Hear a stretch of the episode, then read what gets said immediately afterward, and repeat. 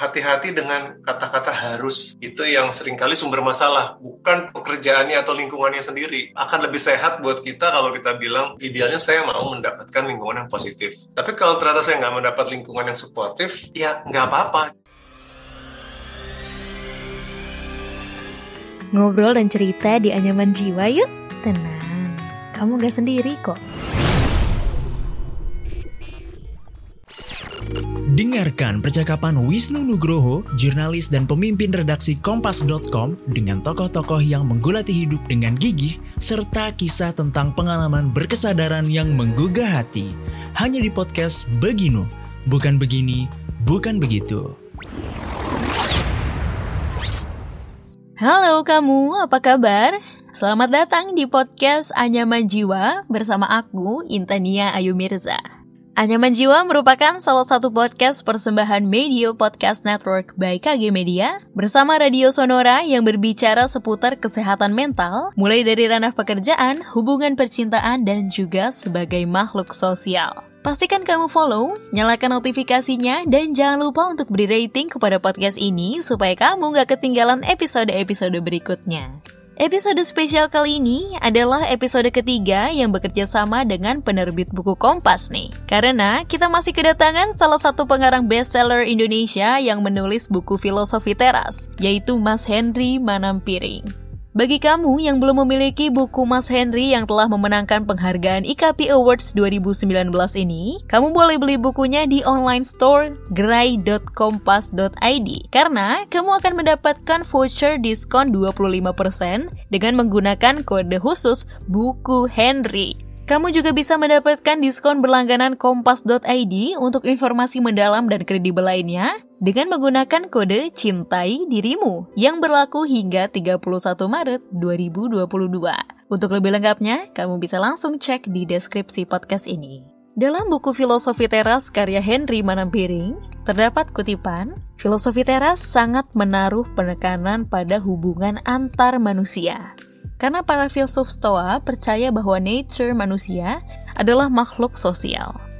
Dalam kehidupan sosial, kita pasti harus berhadapan dengan perilaku manusia lain yang menyebalkan, tak terkecuali di dunia kerja. Kita sering kali bertemu teman kerja maupun atasan yang memiliki beragam sifat. Lalu bagaimana ya kalau kita bertemu dengan atasan yang kurang suportif? Mari yuk kita langsung dengarkan percakapan Ellen Billion selaku produser podcast Media Podcast Network by KG Media bersama Henry Manampiring berikut ini.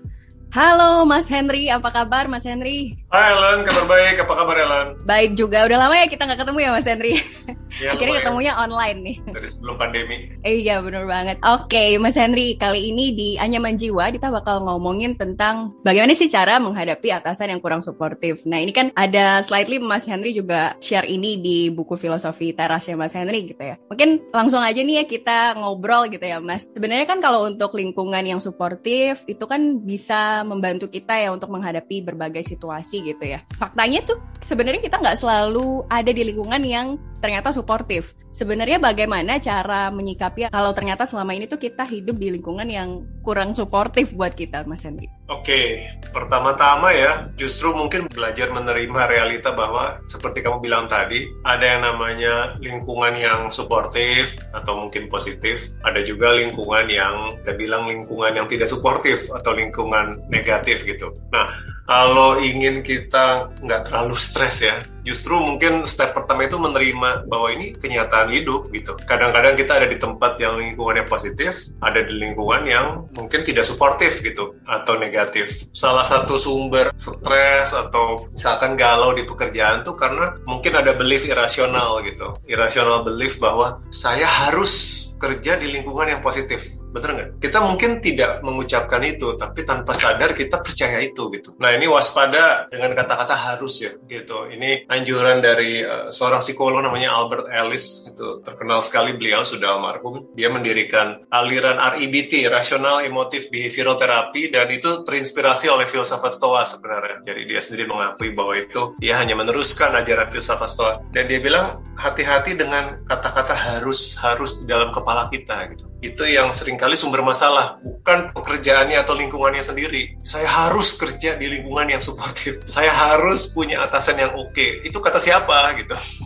yang bilang itu harus itu siapa sih gitu. Akan lebih sehat buat kita kalau kita bilang idealnya saya mau gitu ya. Idealnya saya mau mendapatkan lingkungan yang positif. Siapa sih yang enggak? Tapi kalau ternyata saya nggak mendapat lingkungan yang suportif atau positif pun ya nggak apa-apa gitu. Saya harus bisa survive, saya harus bisa beradaptasi. Jadi itu saya saya menjawab kamu awalnya dengan begitu dulu. Jadi jatuhnya kita memang harus menghadapi realitas itu sendiri ya Mas Henry karena kan kita nggak bisa ngatur atau kontrol hal itu ya gitu Mas. Iya gitu. Mulai dulu dari koreksi ekspektasi diri gitu. Kalau ekspektasi kita semua ada kata harusnya, nanti yang menderita kita sendiri gitu. Jadi lebih fleksibel ya, evaluasi tuntutan diri gitu. Iya saya mau lingkungan yang suportif, tapi kalau nggak dapet dunia belum berakhir gitu. Nah yang, yang kedua ada penghiburan gitu ya kalau ini konteksnya filosofi teras ada penghiburan lah dari stoicisme tentang lingkungan yang tidak suportif atau lingkungan yang negatif. Ya itu dalam filosofi teras itu sangat dipercaya bahwa kita bisa memiliki hidup yang baik bahkan di lingkungan yang buruk atau tidak suportif. Nah ini kan kalimat yang lumayan provokatif ya gitu. Dan itu sebenarnya maknanya dalam karena kebanyakan manusia tuh tanpa sadar bilang begini, kalau lingkungan saya tidak positif berarti hidup saya buruk,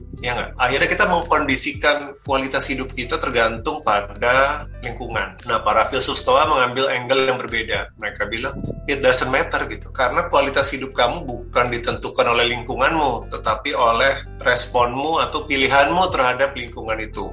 Itu lebih penting gitu. Marcus Aurelius itu dia seorang kaisar Romawi ya, yang menjadi tokoh stoicisme juga. Itu punya tulisan menarik di buku hariannya ya, yang kemudian menjadi buku meditation sekarang. Dia menulis begini, kita bisa hidup yang baik bahkan di lingkungan istana sekalipun. Lucu ya?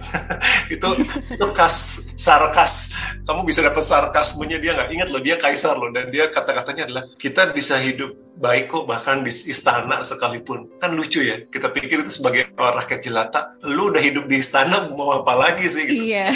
Dia balik sama dia dia balik gitu. Waduh ternyata harusnya bisa ya hidup bagus di istana. Tapi itu maksudnya apa sih coba kalau kita hayati ya? Hidup di istana itu nggak enak loh lingkungannya. Iya kan? Stressful uh, ya mungkin ya. Stressful. Kita nggak tahu siapa yang berkhianat siapa yang penjilat ya nggak? Mm -mm. siapa yang sedang berkonspirasi bersekongkol mau menjatuhkan kita gitu. Di zaman dulu dulu tuh menjadi kaisar di kerajaan kekaisaran Romawi itu nggak enak. Besok-besok kamu bisa ditusuk. Tapi yang menarik dia bilang bahwa enggak, saya masih bisa hidup yang baik di sini. Nah ini kan berarti challenge-nya nanti dalam lingkungan yang tidak suportif pun bagaimana kita bisa berusaha tetap mempunyai hidup pekerjaan yang dalam tanda kutip baik gitu. Ellen. Oke, ya memang yang paling penting tuh respon kitanya gitu ya, bukan harus kita bergantung terhadap lingkungan gitu ya, Mas. Betul. Nah, kan di dalam filosofi teras tuh Mas Henry juga ngomong ya bahwa hidup bersama orang lain ini kita pasti menghadapi orang dengan berbagai karakter gitu, punya beragam sikap juga. Dan Mas Henry bilang itu kalau manusia itu homo homini nyebelin. nah, cara menghadapinya atau menyikapinya itu seperti apa sih, Mas? Ya, sama dengan yang tadi, tadi saya ya? katakan, ya? yang diawali dengan penerimaan penerimaan bahwa hidup itu penuh orang yang macam-macam dan tidak semua perilakunya cocok dengan kita gitu. Ingat ya, nyebelin itu sangat subjektif. Hmm. Hmm. Gitu ya. Apa yang orang lain lakukan dan kita anggap nyebelin buat orang yang lain lagi mungkin enggak sebaliknya apa introspeksi diri gitu apa yang kita pikir saya biasa aja melakukan hal ini kayaknya nggak ada yang aneh-aneh tapi itu mungkin nyebelin buat orang lain. Gitu. Jadi lebih pemaaf lah pada orang lain lebih toleran ya gitu. Yang kedua adalah menyikapi berbagai orang nyebelin terutama di lingkungan pekerjaan sesudah penerimaan balikin lagi gitu. Yang dibawa kendali kita cuma apa sih? Gitu. Orang lain mau berkelakuan seperti apa itu hak mereka urusan mereka kita nggak bisa mengendalikan. Lebih baik fokus apa yang bisa saya lakukan lebih baik fokus ke sayanya supaya nggak jadi nyebelin gimana? Itu lebih penting kan? Jangan-jangan kita sendiri tanpa sadar lebih banyak juga yang harus dikoreksi. Hmm. ya kan? Daripada gibah ngomongin orang lain mulu what if ngomongin sama diri sendiri diskusi yang perlu dikoreksi dari saya apa gitu? Kalau kita sudah berbuat baik sama orang dan orang lain tidak membalasnya itu bukan urusan kita lagi loh ya? Itu urusan dia. Kamu harus ingat itu. Ya teman-teman pendengar hanya manjiwa juga harus ingat gitu. Kalau misalnya kamu baik sama orang di kantor terus orang lain kolega rekan sejawat tidak baik sama kamu, itu udah bukan urusan kamu gitu. Kamu sudah melakukan kewajiban kamu sebagai manusia yang baik ya udah gitu. It's their problem, it's their loss. Jangan sampai kita jadi orang yang nyebelin itu. Oke, okay. jadi tanpa sadar sebenarnya ya harus koreksi diri sendiri dulu ya. Siapa tahu bagi orang kita yang nyebelin gitu, iya. bukan merekanya. Mm -mm. Oke. Okay. Nah, tadi kan kalau kita ngomongin soal lingkungan lingkup kantor ya, mungkin teman-teman kantor atau rekan-rekan kerja kita. Selain ketemu teman kantor atau rekan kerja yang kurang suportif, atasan juga kan sebenarnya bisa menjadi hal yang penting ya dalam kenyamanan bekerja. Kita tahan gak sih kerja di sana atau kita enjoy gak sih kerja di sana gitu. Kira-kira apa sih Mas misalnya ciri-ciri yang bisa dilihat kalau ternyata sebenarnya atasan juga kurang suportif nih sama kita? Oke, ini pertanyaan yang kelihatannya sederhana ya, tapi menjawabnya itu main berlapis ini ya. Tadi kan kamu mulai dengan pertanyaan apa sih ciri-ciri atau apa yang harus dilakukan kalau atasan kurang suportif kan, gitu. Nah, yang pertama-tama ini untuk pendengarannya menjiwa, ini tentunya dalam konteks filsafat stoa. Perhatikan kalimat atasan kurang suportif tadi, kamu udah yakin belum kalimat itu benar?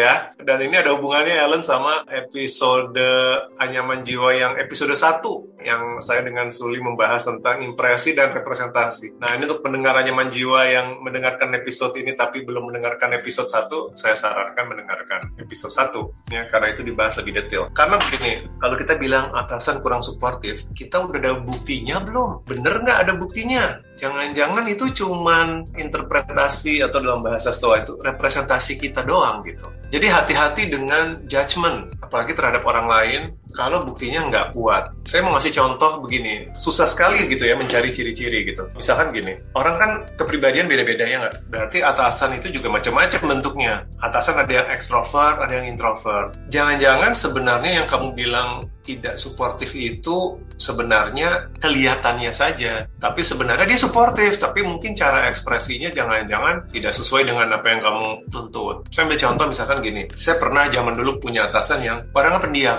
karakternya introvert itu pendiam banget ya. Kalau dibilang dia nggak suportif nih, dia bukan tipe orang yang datang ke meja saya zaman dulu sebelum pandemi ya, terus nepuk-nepuk bahu saya gitu, wah kamu pekerjaan kamu bagus. Enggak gitu, enggak akan. Tapi saya bisa nggak bilang bahwa dia nggak suportif? Nggak bisa, saya kasih tahu kenapa. Setiap kali saya masuk ke ruangan dia, saya minta diajarin sesuatu, wah dia langsung sigap mengajari, gitu ya kan? Atau mungkin ada atasan lain yang pendiam, tapi kalau kamu bilang, Pak, maaf, ilmu saya di bidang ini kurang nih gitu. Saya perlu training boleh nggak saya training? Oh iya silahkan gitu. Nanti saya approve misalkan. Itu kan bentuk support juga gitu. Jadi sebelum kita membahas tentang menyikapi atasan tidak suportif pastikan dulu nih kamu bener. Jangan-jangan kamunya nggak bener gitu. Jangan-jangan kamunya yang salah menyimpulkan kamunya nggak punya bukti tentang uh, atasan kamu itu tidak suportif Nah, sekarang kita lanjut ya. Kita asumsikan kamu bener, gitu ya. Asumsikan, yeah. uh, mari kita asumsikan, udah kok ada buktinya orangnya memang nggak peduli sama saya, gitu ya. Misalkan nggak nggak nggak support saya, nggak peduli karir saya segala macam. Oke okay lah, taruhlah kamu udah punya buktinya, kamu udah yakin. Kalau gitu, what to do next? Prinsip dikotomi kendali masuk lagi. Ya, dikotomi kendali dari filsafat Stoa, yaitu tetap aja perlakuan bos kamu, perlakuan atasan kamu ke kamu itu di luar kendali. Itu diterima dulu, ya, diikhlaskan dulu. Bos saya seperti apa, nanti dia ngomong ke saya kayak gimana, perlakuannya kayak gimana, itu di luar kendali. Apakah artinya kita pasrah? Tidak, karena masih ada elemen yang di bawah kendali kita. Wah, gimana? Kan ini katanya tadi kelakuan atasan katanya di luar kendali. Apalagi yang tersisa buat saya untuk saya kendalikan? Banyak. Nah ini teman-teman, kalau kita mendengar kata manajer ya, kalau kita mendengar kata manajer itu kan identik orang yang karirnya udah lumayan lama lah ya, udah cukup naik banyak, betul nggak? Mm-hmm. Biasanya tuh manajer itu harusnya zaman dulu sih kalau punya titel manajer artinya harus ada tim yang dia manage gitu. Saya bingung dengan sekarang perusahaan jadi kacau balau di zaman startup ini. Orang tuh bisa bertitle manager, director, tapi terus kagak ada tim ini dari mana ya? Ya anyway, saya mungkin old school, tapi zaman dulu tuh titel manajer itu hanya bisa di- diberikan kalau kamu memanage orang lain. Nah, tapi saya punya sudut pandang lain. Pada dasarnya semua orang sampai orang yang baru masuk anak magang kalau perlu itu adalah manajer. Nah, loh, maksudnya dalam hal apa? Ya, semua orang adalah manajer. Menyangkut managing up, memanage atasan kamu itu juga bentuk manajemen. Oke, kamu mungkin nggak punya tim, betul gitu ya. Kamu mungkin uh, masih junior di kantor, tapi kamu punya tanggung jawab memanage. Memanage siapa? Atasan kamu. Kamu punya tanggung jawab juga memanage atasan kamu. Tapi artinya beda gitu ya. Bukannya disuruh-suruh dan dia dikasih instruksi. Tetapi managing up itu artinya banyak hal di bawah kendali kamu untuk make sure hubungan kerja kamu dengan atasan kamu itu lancar ya. Contohnya komunikasi, paling basic aja. Kamu mengeluh bahwa kamu tidak pernah disupport misalkan. Tapi kamu pernah berkomunikasi nggak bilang sama bos kamu kalau kamu kewalahan? Ya? Kamu ngomel terus di medsos gitu ya, kamu curhat ke teman-teman gitu ya. Kantor saya brengsek, bos saya ngasih kerjaan banyak. Tapi kamu udah pernah ngomong nggak ke atas bahwa kamu merasa overwhelmed? Itu bentuk managing up, itu bentuk memanage atasan kamu. Jangan berharap atasan kamu itu punya kemampuan telepati. Jadi kesalahan banyak orang itu tempat kerja itu adalah berharap bosnya bisa membaca pikiran gitu. Nggak bisa, apalagi tambah lagi work from home. Makin susah gitu. Jadi kalau kamu merasa tidak disupport, padahal kamu belum pernah ngomong ke bos bahwa kamu minta support, saya bilang salahnya di kamu. Kamu tidak memanage up gitu. Ya, jadi kamu perlu managing up, kamu perlu memanage bos kamu supaya kamu mendapatkan support itu. Sepanjang kamu belum melakukan itu, jangan mengeluh, jangan komplain. Oke, kita lanjut lagi nih ya. Iya. Yeah. Udah nih, udah nih, Ampering, udah. Saya udah udah ngomong gitu. Ternyata orangnya kejam gitu kan, lebih kejam dari ibu kota. Uh, startup tega gitu. Nggak tahu sekarang lagi ngetren cerita-cerita spill. Rodi ya mas. Kerja Rodi katanya ya, startup bold gitu. Nah misalkan udah semua udah dilakukan gitu ya. Udah saya udah ngomong saya udah komplain saya udah minta tolong saya udah komunikasikan dan masih mentok gitu. Terus gimana? Sama gitu. Dikotomi kendalinya masih ada. Masih ada. Jangan pikir kamu nggak punya ruang untuk mencoba mengubah keadaan. Ya walaupun keadaan itu sendiri kamu harus terima gitu ya keadaan bos kamu tapi masih ada yang tersisa di bawah kendali kamu. Contoh kalau kamu udah segitu nggak betahnya ngomong ke HR mungkin ya mungkin cari role baru kamu karena nggak tahu loh bahwa ada kesempatan pindah di dalam organisasi ya nggak? Tapi karena nggak pernah mau ngecek nggak pernah mau nanya jadinya nggak tahu. Padahal tuh ada gitu. Dan itu saya pernah kejadian jadi saya di awal karir saya di departemen finance. Atasannya baik by the way. Kalau saya memang situasinya agak beda. Atasannya baik tapi saya ternyata tidak cocok di finance. Tadinya saya mau resign tetapi pas ngobrol sama orang di dalam justru malah terbuka. Ngapain resign gitu? Kita punya kok opening di marketing. Tapi kan itu hanya terjadi kalau kita mau berusaha. Jadi energi yang dipakai buat spill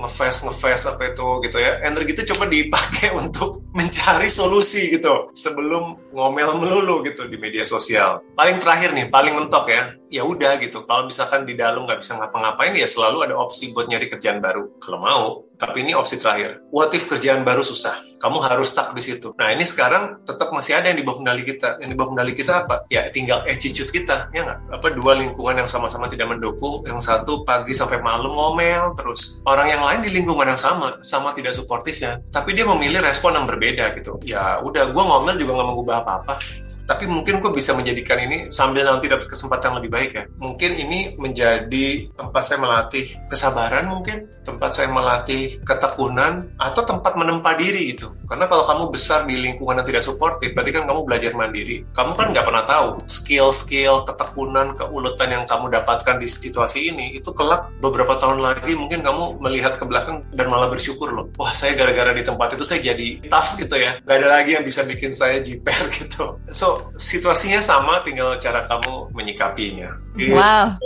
Oke. Okay. Jadi memang bertahap dulu ya, maksudnya kita yang mengomunikasikan dulu, kita yang berusaha yeah. dulu ya sebelum tiba-tiba ujuk-ujuk resign gitu kan tanpa ada komunikasi yang jelas gitu. Oke, okay. Mas, itu kan maksudnya kita sebagai karyawan atau kita sebagai anggota tim gitulah ya di dalam suatu lingkup kerja. Nah, sekarang kita ngomongin soal menjadi atasan. Dari pengalaman Mas Henry sendiri mungkin yang udah mungkin udah pernah juga manage people gitu ya. Bagaimana sih saran untuk khususnya ini new aspiring leaders gitu ya untuk berinteraksi dengan bawahannya supaya mereka tuh bisa menjadi lebih supportive, lebih caring mungkin dengan uh, bawahannya gitu. Oke, okay. jawabannya sederhana aja ya. Kalau dari perspektif filsafat Stoa itu menjadi pemimpin yang baik itu resepnya sama saja dengan menjadi orang yang baik kok. Jadi begini, dalam filsafat Stoa itu kan memiliki hidup yang baik itu resepnya ya. Itu ada empat virtue atau empat keutamaan yang harus dipraktekkan setiap hari. Yang pertama wisdom, jadi ambillah keputusan dengan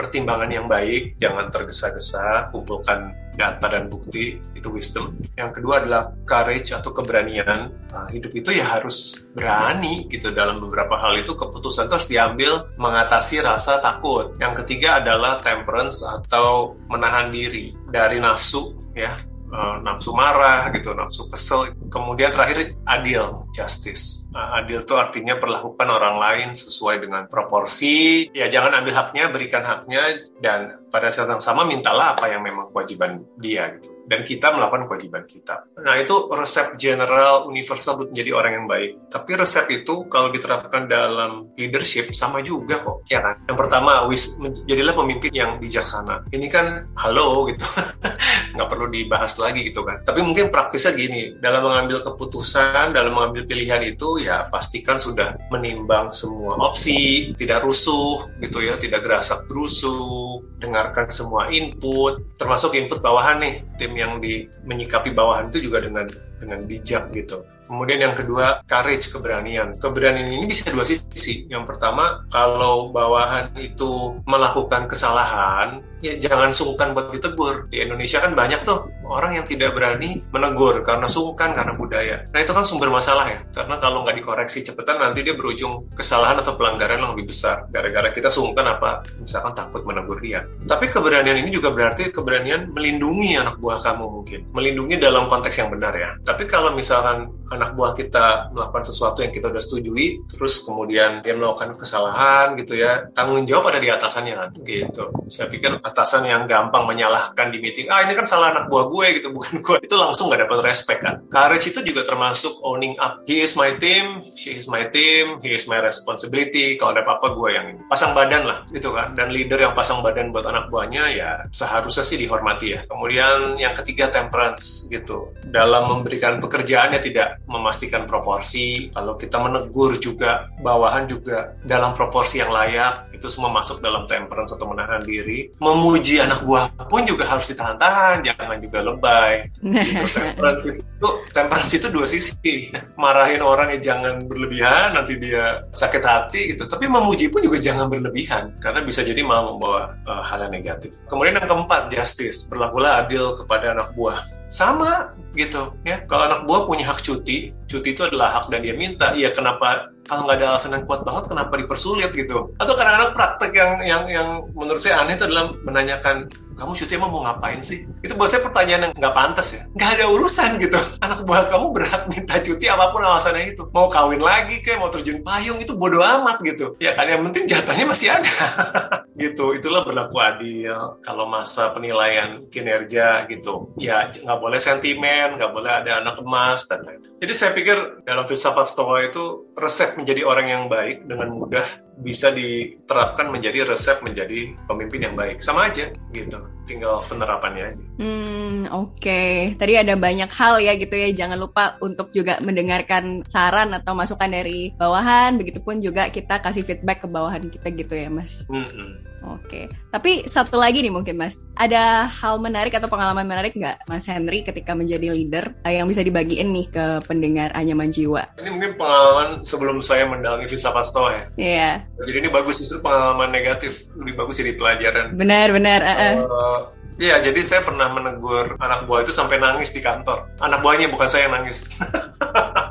konteksnya sebenarnya menegur pelanggaran gitu ya jadi orang itu melakukan pelanggaran yang unfortunately menyangkut uang dibilang korupsi bisa ya mungkin bisa tapi kecil jadi mungkin Ellen tahu ya kadang-kadang ada kebijakan uang lembur kan oke okay, um. terus saya find out bahwa salah satu anak buah saya itu bilang ke temennya orang kantor yang lain eh lu kan nggak pakai jatah lembur gitu udah lu ini aja gue bikinin laporan lembur gitu. Sayang tapi nanti duitnya buat gue gitu. Daripada mubasir nggak kepake jatahnya kita apa bikin aja gitu. Nanti buat gue. Dan ya si orang itu kebetulan merasa gue nggak dirugiin apa apa juga gitu kan. Dalam pikiran dia yang yang innocent itu ya nggak apa apa juga sih emang jatah gue tapi gue nggak pakai lo ambil di gitu. Kan tapi saya dalam perspektif sebagai manajer itu kan sudah berarti menggunakan uang kantor yang tidak benar kan. Jadi saya pikir ya saya harus menegur dia gitu ya. Dari empat tadi wisdom ya menurut saya ini harus di follow up gitu ya karena ini nggak bisa dibiarkan gitu. Secara karet saya berani negur. Secara keadilan saya bilang mungkin saya adil karena pada saat ini saya harus adil pada kantor gitu. Karena uang yang diambil dari kantor itu kan adalah uang yang bisa dipakai untuk karyawan lain kan.